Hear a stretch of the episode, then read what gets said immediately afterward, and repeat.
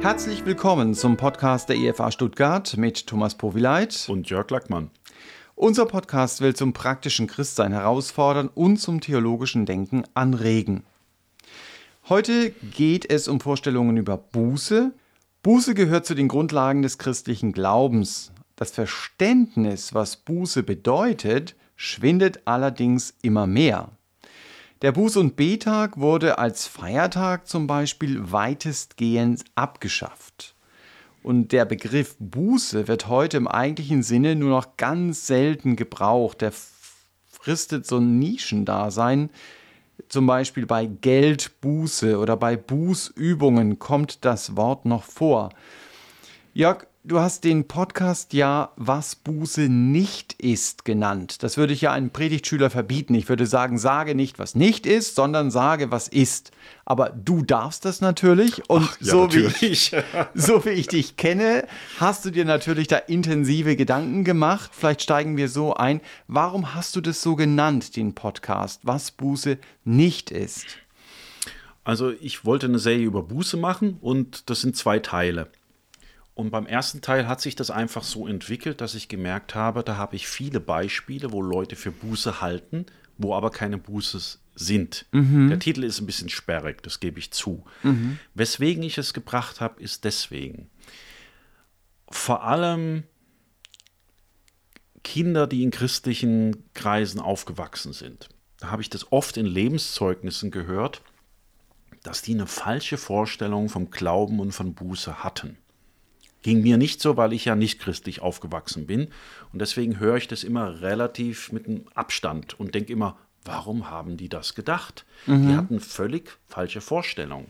Und mit der Zeit habe ich äh, drüber nachgedacht über das Thema und habe gemerkt, ja, sie haben das innere Leben noch nicht und beobachten nur das Äußere in der Gemeinde und verwechseln dann die Auswirkungen mit dem, was innen geschieht. Und da kann es eine Hilfe sein, da mal klar zu machen, was Buße wirklich nicht ist, was so aussieht wie Buße, wie echte Buße äußerlich, aber nicht innerlich ist. Ich glaube, das ist eine Thematik, die vielen eben so begegnet. Mhm. Und deswegen habe ich das so genannt und jetzt im ersten Teil mal einen anderen Zugang gewählt, mehr über die Fehler. Manchmal lernt man am besten, also wenn, wenn man zum Beispiel kochen lernt oder andere Dinge lernt, dann lernst du am besten, wenn du mal ein Gericht so richtig schön in Sand setzt. Ja, ja? Genau. Das schmeckt nach gar nichts. Und ja. dann weißt du das nächste Mal, aha, so mache ich das. Und das war so ein bisschen der Gedanke jetzt hinter diesem Podcast. Mhm. Ja, gut, dann äh, verstehen wir das besser. Buße ist ja ein biblischer Begriff. Ja. Nimm uns doch mal mit hinein. Wo wird Buße in der Bibel genannt? Wo kommt es vor? Bei Johannes den Täufer zum Beispiel, er fängt seinen Dienst an mit Tut Buße, dann das Reich Gottes ist nahe gekommen. Jesus mhm. genauso, selber Wortlaut, Tut Buße, denn das Reich Gottes ist nahe gekommen. Ein ganz zentraler Begriff. Im Missionsbefehl in Lukas 24 steht es auch, mhm. dass wir das später mal lehren sollen. Und zum Beispiel in Apostelgeschichte 2, die erste Predigt, hat äh, Petrus gepredigt, dass sie Buße tun sollen und es drang ihnen durchs Herz und sie haben gefragt, was sollen wir denn tun, um zu glauben? Und er sagt, tut Buße zur Vergebung der Sünden und lasst euch taufen. Mhm. Und viele andere Verse auch. In Hebräer 6 steht mal, das ist die Grundlage des Glaubens. Also er führt mehrere Sachen auf. Die ersten zwei sind die Buße von den toten Werken und den Glauben an Gott. Ist also, wenn man Glauben erfahren will, zu Gott kommen will, Buße und Glaube, das sind so, glaube ich, die zwei Grundpfeiler, das Fundament. Also Buße ein ganz, ganz wichtiger biblischer Begriff. Jetzt, das haben wir am Anfang schon gesagt, ist unser Thema aber, was Buße nicht ist. Wenn du da mal schon mal so eine Zusammenfassung, einen Überblick geben müsstest, was ist Buße nicht? Was wären denn da so Schlagworte, die du uns geben könntest? Also vieles sieht wie Buße aus, zum Beispiel Menschen, die bereuen etwas, das muss noch keine Buße sein. Sie ändern ihr Verhalten, auch das muss noch keine echte Buße sein, weil es oft aufs Innere ankommt. Also wir werden die jetzt drei Personen durchgehen oder sechs dann mit dem Gegenpart immer. Da waren zum Beispiel Personen, die haben etwas getan, wo wir eigentlich normalerweise sagen würden, das ist Buße. Die Bibel macht dann aber klar, es ist nicht. Aber die haben es nicht gemacht, weil sie über ihre Sünden entsetzt waren und dann zu Gott kamen, sondern sie haben es zum Beispiel gemacht aus Angst vor den Konsequenzen. Oder was ich gehört habe, in manchen Kreisen haben viele Angst vor der Hölle, so als Kinder. Und dann geht man eben bei einer Evangelisation mal nach vorne, hebt seine Hand, füllt einen Zettel aus oder wie das immer da gestaltet wird, um dieser Hölle zu entrinnen. Aber da fehlt alles andere. Das ist eigentlich nur von der Angst motiviert und du hast nicht verstanden, wer du selber bist, du hast nicht verstanden, wer Gott ist, du hast nicht verstanden, wie du zu Gott kommst, sondern willst nur dieser Hölle entfliehen. Das ist natürlich keine Buße, die trägt. Auch ein schlechtes Gewissen haben ist noch keine Buße. Da werden wir einen sehr eindrücklichen Fall gleich sehen. Der hatte wirklich ein schlechtes Gewissen, aber das reicht auch noch nicht aus. Und viele bekennen auch ihre Sünden, aber dann merkt man, ja, es geht nicht tief genug. Die rechtfertigen sich vielleicht dann doch, es war doch das Umfeld oder andere Dinge.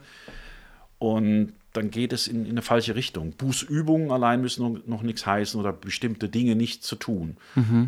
Es ist ein nicht, nicht so einfaches Thema, weil es wirklich, das ist so wie, wie so eine Wasserscheide.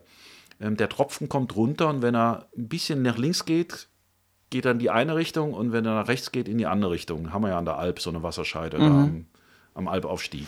Oder, oder Dinge sehen von außen sehr ähnlich Ja, genau. aus, aber sie sind innen einfach anders motiviert. Ne? Du wolltest es ja anhand von biblischen Personen auch zeigen, hast vorhin eben auch gesagt, man ja, tut Buße in Anführungsstrichen oder so Pseudobuße aus Angst vor Konsequenzen. Hast du da ein biblisches Beispiel, eine Person, an der du es zeigen kannst? Der Hebräerbrief erwähnt da den Esau, Bruder Ah. von Jakob, Okay. Sohn von Isaac und Rebekka. Rebekka stimmt, ich verwechsel immer Rebekka und Rahel. Ich, Ich auch. Jedes, du auch? Ja. Ah, das tröstet mich, jedes Mal. Und da steht in Hebräer 12, ab Vers 15, und achte darauf, dass nicht jemand die Gnade Gottes versäumt, dass nicht etwa eine bittere Wurzel aufwächst, das ist jetzt nur ein Bild, und Unheil anrichtet und viele durch diese befleckt werden, dass nicht jemand ein unzüchtiger oder ein gottloser Mensch sei wie Esau. Also Esau eindeutig ein Gottloser, der keine Buße, echte Buße erfahren hat. So, warum ist er gottlos? Da wird noch ein bisschen weiter geredet. Der um einer Speise willen sein Erstgeburtsrecht verkaufte. Die Geschichte ist bekannt. Er hatte Hunger, ging nach Hause und hat einfach sein Erstgeburtsrecht verkauft. Also da erbt man ja mehr und führt dann die Familie weiter und ähnliches. Um einfach die Linsensuppe zu bekommen. Ja, er konnte da nicht warten.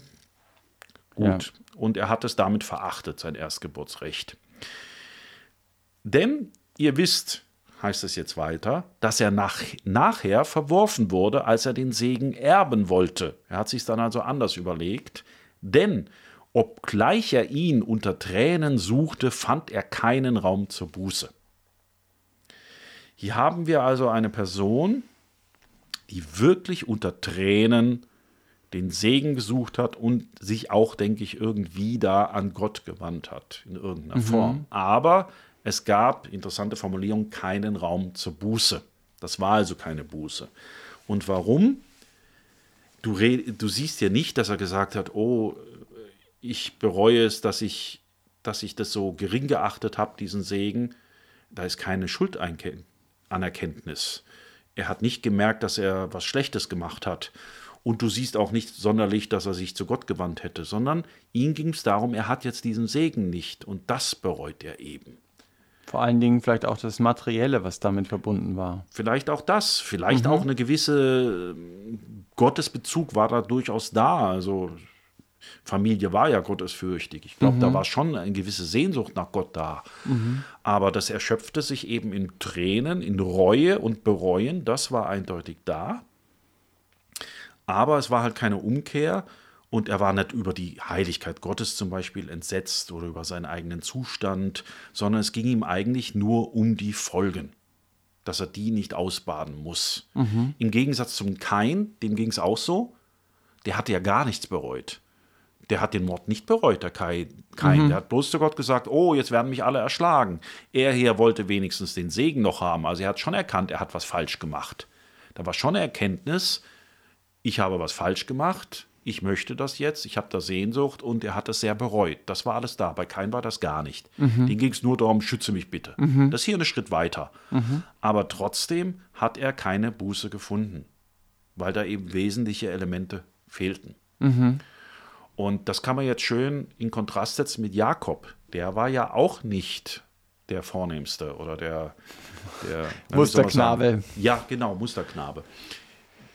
Der hatte auch betrogen, seinen Vater betrogen, was glaube ich schon etwa auf derselben Ebene ist wie das Erstgeburtsrecht verletzen. Also den Vater, er hat einfach gelogen, wer er ist. Ja. Er hat sich verkleidet, hat behauptet, er wäre Esau und hat sich das erschlichen, den Segen.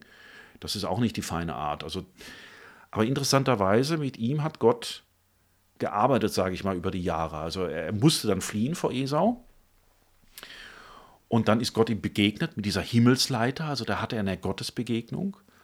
Und diesen Betrug, den hat Gott ihn, würde ich fast sagen, so richtig ausgetrieben aus seinem Herzen, weil er selber von seinem Schwiegervater Laban betrogen wurde, was seine Ehe anging. Mit Lea und mit Rahel. Jetzt haben wir die mhm. Rahel, genau. Das heißt, er wurde, Gott hat sich ihm in Gnade zugewandt und er hat dann auch eine Reue gemacht und hat gemerkt, ich war ein Betrüger. Aber mit diesem Gotteskampf, dann wo Gott noch mit ihm gekämpft hat, ich lass dich nicht los, du segnest mich denn. Aber er hat, er wollte diesen Segen, er wollte mit Gott zusammen sein. Das ist der Unterschied zu Esau.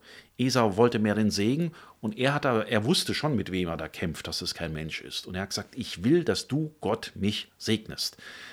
Er war also auf Gott zugerichtet und ich glaube, durch die Jahre, wie er Jahr für Jahr arbeiten musste wegen seinem Betrug, hat er auch da Buße drüber getan, dass er gesagt hat, das war falsch, auch wenn es nicht so deutlich drin steht. Also ich habe keine Stelle im Kopf, wo es jetzt deutlich drin steht. Mhm.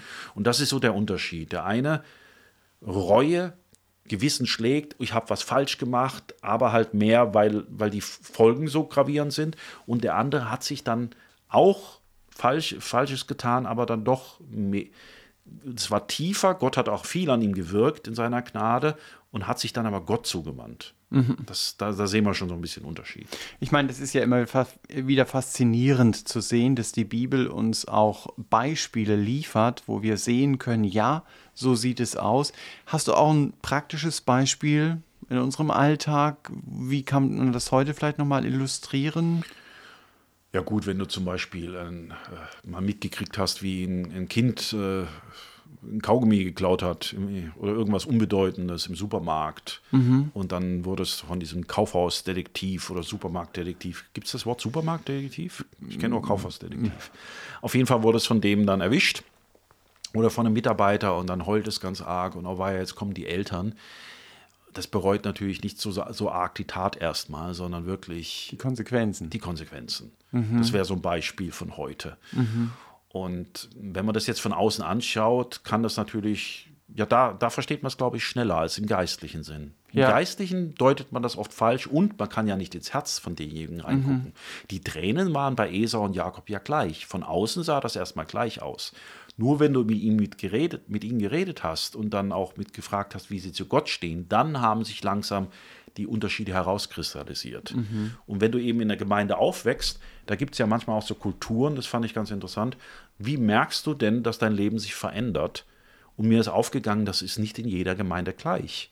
Also in unserer Gemeinde würde ich sagen, wird sehr stark darauf Wert gelegt, dass man ein gewisses Wohlverhalten macht, dass man die Dinge richtig tut. In anderen Frömmigkeitskulturen, das ist dem vielleicht gar nicht so wichtig, sondern die sagen, du musst lebendig sein. Du mhm. musst von Gott erfahren, von Berichten und so mhm. weiter. Und wenn das nicht da ist, dann bist du kein Christ. Mhm. Das spielt bei uns nicht so arg die Rolle. Mhm. Und dann gibt es vielleicht dritten Gemeinden, die heißt, ja, du musst jeden Samstag bei der Evangelisation sein, du musst was tun, du musst aktiv sein. Und jeder hat so andere Dinge, wie man merkt, wie hat denn jemand wirklich äh, seine Beziehung zu Gott ins Reine gebracht. Aber das Innere wird da alles nicht beobachtet. Man guckt mhm. immer nur die Früchte an. An denen kann man viel erkennen, aber halt nicht immer. Und deswegen, das ist ja dein Punkt, betonst du einfach ausgehend auch vom Wort Gottes, dass das Innere entscheidend ist, dass sie ein sehr klares Verständnis des eigenen Zustandes haben müssen. Also diejenigen, die zu Gott umkehren, um wirklich wahre Buße tun zu können, oder? Habe ich dich richtig so verstanden? So würde ich das sehen, ja. Wenn das fehlt, denke ich, nützen all die Tränen nichts und all das schlechte Gewissen nichts. Hast du noch ein zweites Beispiel? Das Noch zwei Beispiele. Also Okay. Ein zweites und drittes Beispiel. Saul,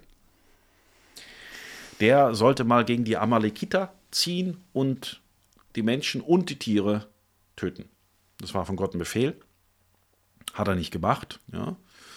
Und Samuel kam dann zu dem Ort hin. Er war ein bisschen vorschnell gewesen, der Saul. Samuel kam erst später hin und hat dann mit Saul geredet. Und zwar ist das in 1 Samuel 15, ab Vers 20. Nee, mach mal ab Vers 19. Er fragt da Saul, warum hast du denn der Stimme des Herrn nicht gehorcht, sondern bist über die Beute hergefallen und hast getan, was böse ist in den Augen des Herrn. Gott hat also hier einen Prophet benutzt, um den Saul von seiner Sünde zu überführen. Jetzt hören wir mal auf die Antwort vom Saul. Und Sa- Saul antwortete dem Samuel, ich habe doch der Stimme des Herrn gehorcht und bin den Weg gezogen, den mich der Herr sandte. Und habe Agag, den König von Amalek, hergebracht, hätte er nicht tun sollen nebenbei, und an den Amalekitern den Bann vollstreckt. Stimmt, aber es ging ja um die Schafe jetzt. Jetzt aber interessant. Also er behauptet, ich habe doch getan, was der Herr getan hat, gesagt hat. Was, was sagst du jetzt hier? Aber das Volk hat von der Beute genommen, Schaf und Rinder, das Beste des Gebannten, um, des, um es den Herrn, deinem Gott, in Gilgal zu opfern. Also, ich habe eigentlich alles richtig gemacht, bloß dieses Volk, das wollte die Tiere haben, was sie eigentlich nicht hätten machen dürfen. er verschiebt es einfach, die Schuld. Er verschiebt seine Schuld auf das Volk und die Antwort von Saul ist jetzt sehr, Samuel ist jetzt sehr interessant. Er sagt, Saul hat der Herr dasselbe Wohlgefallen an Schlachtopfern und Brandopfern wie daran, dass man der Stimme des Herrn gehorcht. Siehe, Gehorsam ist besser als Schlachtopfer und Folgsamkeit besser als das Fett von Widdern. Denn Ungehorsam ist wie die Sünde der Wahrsagerei und Widerspenstigkeit ist wie Abgötterei und Götzendienst. Weil du nun das Wort des Herrn verworfen hast, so hat er dich verworfen, dass du nicht mehr König sein sollst. Er hat sich herausgeredet und gesagt, naja, ich habe ja Krieg geführt, wie der Herr es gesagt hat, nur das Volk hat von der Be Beute genommen, um es zu opfern. Das ist natürlich Blödsinn. Ja. Das bisschen, was geopfert wurde, fiel ja nicht ins Gewicht, die wollten das essen. Aber klingt ja fromm. Und deswegen dieser berühmte Vers, ist Gehorsam nicht besser als Schlachtopfer. Der Vers ist ja sehr bekannt. ja. Und daraufhin hat der Herr ihn jetzt verworfen als König. Ich denke, dadurch hat er nicht sein Heil verloren, aber vom Königtum wurde er wegen dem Ungehorsam abgesetzt. Da sprach Saul nun zu Samuel, nachdem er das gehört hat: Ich habe gesündigt, dass ich den Befehl des Herrn und deine Worte übertreten habe, denn ich fürchtete das Volk und gehorchte seiner Stimme. Nun aber vergib mir doch meine Sünde und kehre mit mir um, damit ich den Herrn anbete. Das ist doch Buße, oder? Könnte man meinen, ja. Das ist ein eindeutiges Sündenbekenntnis. Ich habe gesündigt. Dann wird es noch konkret, nicht so allgemein wie, oh, ich bin ein Sünder. Das kann man ja nachplappern, wenn man zum Beispiel christlich aufwächst. Dann geht man nach vorne und sagt, ja, mein Leben war eigentlich ganz in Ordnung, aber ich bin ein Sünder. Das kann jeder nachplappern. Ja? Das muss nicht im Herzen sein deswegen.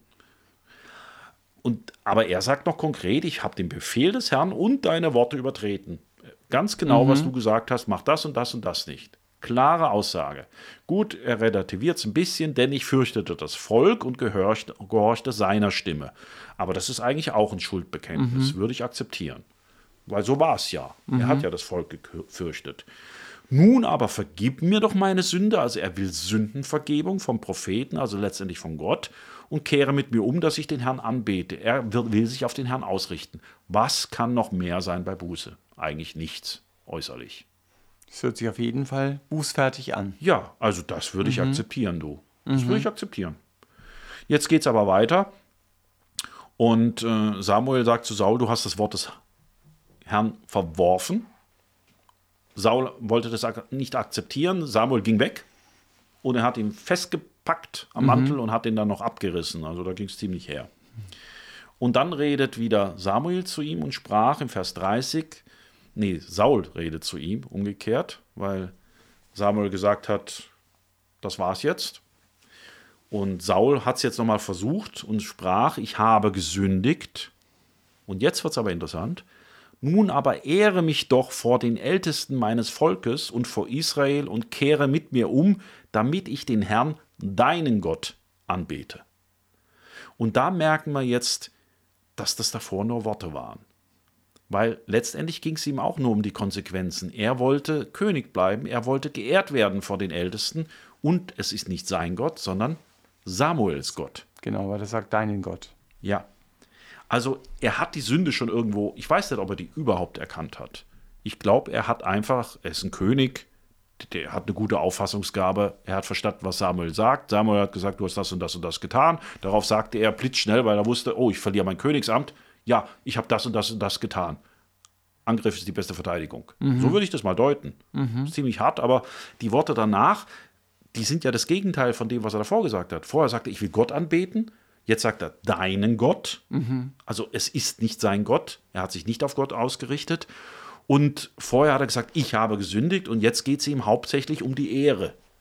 Und das passt einfach nicht zusammen. Wenn du deine Sünde vor Gott erkennst, dann sind, dann, dann sind die anderen Leute ausgeblendet. Du weißt gar nicht mehr, dass die da sind sondern du hast nur noch dich und Gott im Blick und deine Sünde, die dich trennt. Du denkst doch nicht, was die anderen von dir denken. Mea culpa, meine Schuld. Dann. Ja, ja. Und das fehlt alles. Also war das alles, es sieht aus wie Buße, aber ist keine Buße. Mhm. Da muss man halt genauer hingucken. Nicht ich, in Schuld bin ich geboren, David. Ja. Vergleichen wir es mal mit David. David hat auch Ehebruch begangen und Auftrag, einen Auftragsmord in Auftrag gegeben, mhm. aufgrund dessen. Das ist ja jetzt auch nicht ohne. Und auch andere Dinge hat er gemacht, die falsch waren mit der Volkszählung und, und so weiter. Und Gott hat ihn da gestraft, sein Kind ist gestorben, aber er hat ihn nicht vom Königtum entfernt, von seinem Thron. Und David kam zu Gott, muss man nur mal Psalm 51 lesen interessanterweise auch nicht von alleine. Da musste auch ein Nathan kommen, dass er die Sünde erkennt. Er hat genauso wie mhm. Saul, bevor der Prophet kam, hat er nichts erkannt. Aber Gott hat ihm einen Prophet geschickt, aber dann hat er sich wirklich zu Gott hingerichtet, hat zum Beispiel gesagt, in Schuld bin ich geboren, in Sünde, ich habe gegen dich gesündigt und hat nicht die Schuld woanders gesucht.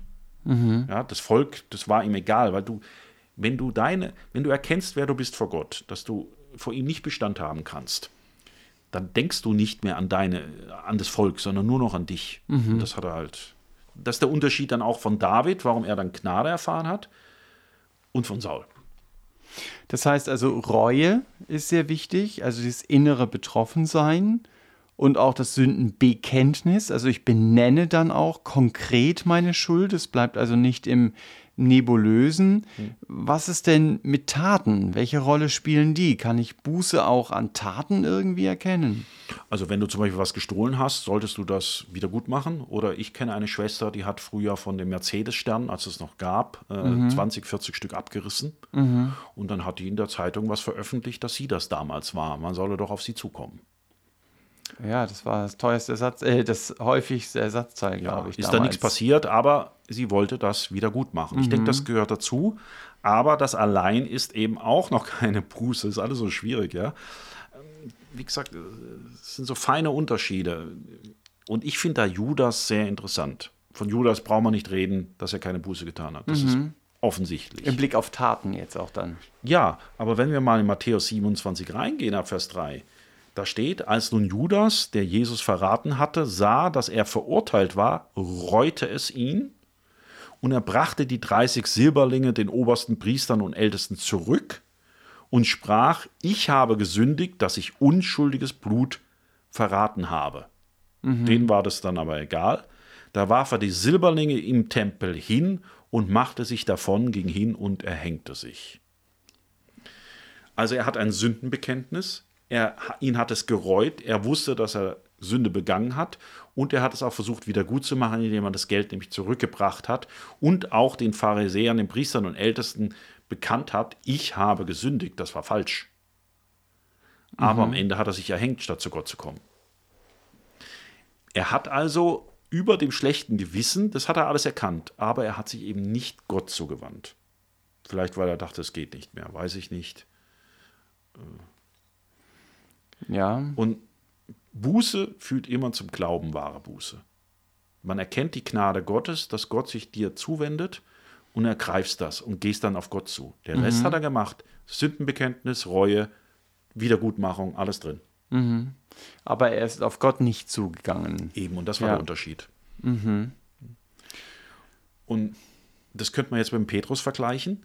Der hat auch Jesus verraten. Nicht ganz so, weil er hat es nicht aktiv gemacht, aber Jesus hat ihm vorher schon gesagt, ich wär, du wirst mich verraten. Nein, nein, werde ich nicht machen. Und dann kam da eine Magd und dann kam da dieser Hahnenschrei und dann ist Gott jetzt wieder auf ihn zugekommen nach der Auferstehung und dann am See Genezareth und hat mit ihm dann ein seelsorgliches Gespräch geführt und hat gesagt, hast du mich lieb? Und da ist er irgendwo zerbrochen. Aber warum ist Petrus bei Jesus geblieben und Judas nicht? Also einmal hat Jesus ihm gesagt, ich habe für deinen Glauben gebetet, dass er nicht aufhöre. Also wieder die Gnade Gottes, die sich ihm zuwendet, wie bei David mit dem Propheten oder bei Jakob, wo Gott auch begegnet. Und ganz klar, er liebt Jesus. Und wo das nicht da ist, nützen all diese äußeren Dinge nicht. Doch, das ist sehr entscheidend. Ja, da bin ich gespannt auch auf den zweiten Teil, den wir ja auch demnächst bringen werden zum Thema Buße. Wir haben uns heute eher damit beschäftigt, was ist Scheinbuße, so nenne ich sie einfach mal. Aber vielleicht ist es doch gut, schon mal einen Ausblick zu geben. Was wirst du sagen im zweiten Podcast? Was ist Buße? Also, dass es auch wirklich eine Umkehr zu Gott ist, die, ich sage es mal sehr plakativ, in Gottes Büchern eingeschrieben ist. Also, wo ich da auch eine Beziehung dann zu ihm bekomme. Also wenn wir das jetzt mal zusammenfinden, haben wir hier ja auch schon Punkte, was Buße wäre, vor allem in dem Vergleich mit den Gegenparts, zu den Personen, die ich genannt habe. Also eine Erkenntnis, dass ich Sünder bin und dass ich Jesus brauche. Wir merken immer wieder, dass Gott sich in Gnade den Menschen zugewandt hat. Du merkst einfach das Eingreifen Gottes bei wahrer Buße. Das merkst du. Und das ist der Unterschied zu diesen nachgeplapperten Sachen. Da fehlt das nämlich. Und das hör, kann man raushören, teilweise. Nicht immer, aber ja, von außen schwierig. Aber Gott in seiner Gnade ist immer dabei. Du hörst das immer in den Geschichten. Du erkennst auch die Gnade Gottes dabei und wendest dich dann eben Gott zu und seiner Herrlichkeit und kommst zum Thron der Gnade, wie es heißt im Hebräerbrief, wo man freizügig hinkommen soll, also mit Freimut hinkommen soll. Auch ein Umdenken, also Umkehr heißt ja Buße ja, im griechischen Sinneswandel. Und das wird dann auch oft durch Propheten oder durchs Wort gewirkt und ähnliches. Das sind schon Bestandteile von wahrer Buße. Also wer bin ich? Wer ist Gott? Wie komme ich zu ihm? Und vor allem, ich will zu Gott, zu seiner Herrlichkeit und Gott greift da ein. Das sind so Elemente, die bei wahrer Buße immer dabei sind.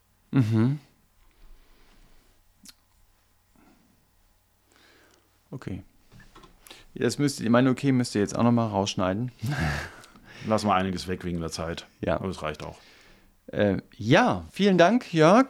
Das äh, motiviert uns auf jeden Fall, in den nächsten Podcast, wo es dann was Buße ist, reinzuhören. Und doch ist es ein ganz, ganz wesentlicher Punkt, weil Buße ja die Grundlage ist, zusammen mit dem Glauben. Vielen Dank, Jörg. Das war ganz wichtig, einfach sich nochmal Gedanken zu machen, was Buße nicht ist oder was als Buße verkauft wird. Und wir freuen uns schon auf den nächsten Podcast, wo es dann darum geht, was Buße ist. Und das war ja schon wieder der Podcast der Evangelischen Freikirche Evangelium für alle in Stuttgart. Wir hoffen, ihr habt einen klareren Blick dafür bekommen können, was Buße nicht ist. Und freut euch schon darauf, einfach genau zu hören, was Buße sein wird oder was Buße ist. Wenn ihr Fragen habt, über die wir sprechen sollen oder Anmerkungen zum Podcast, dann schreibt uns doch unter podcast.efa-stuttgart.de. Wir wünschen euch Gottes Segen und dass ihr wie Jakob, David und Petrus echte Buße erfahren dürft.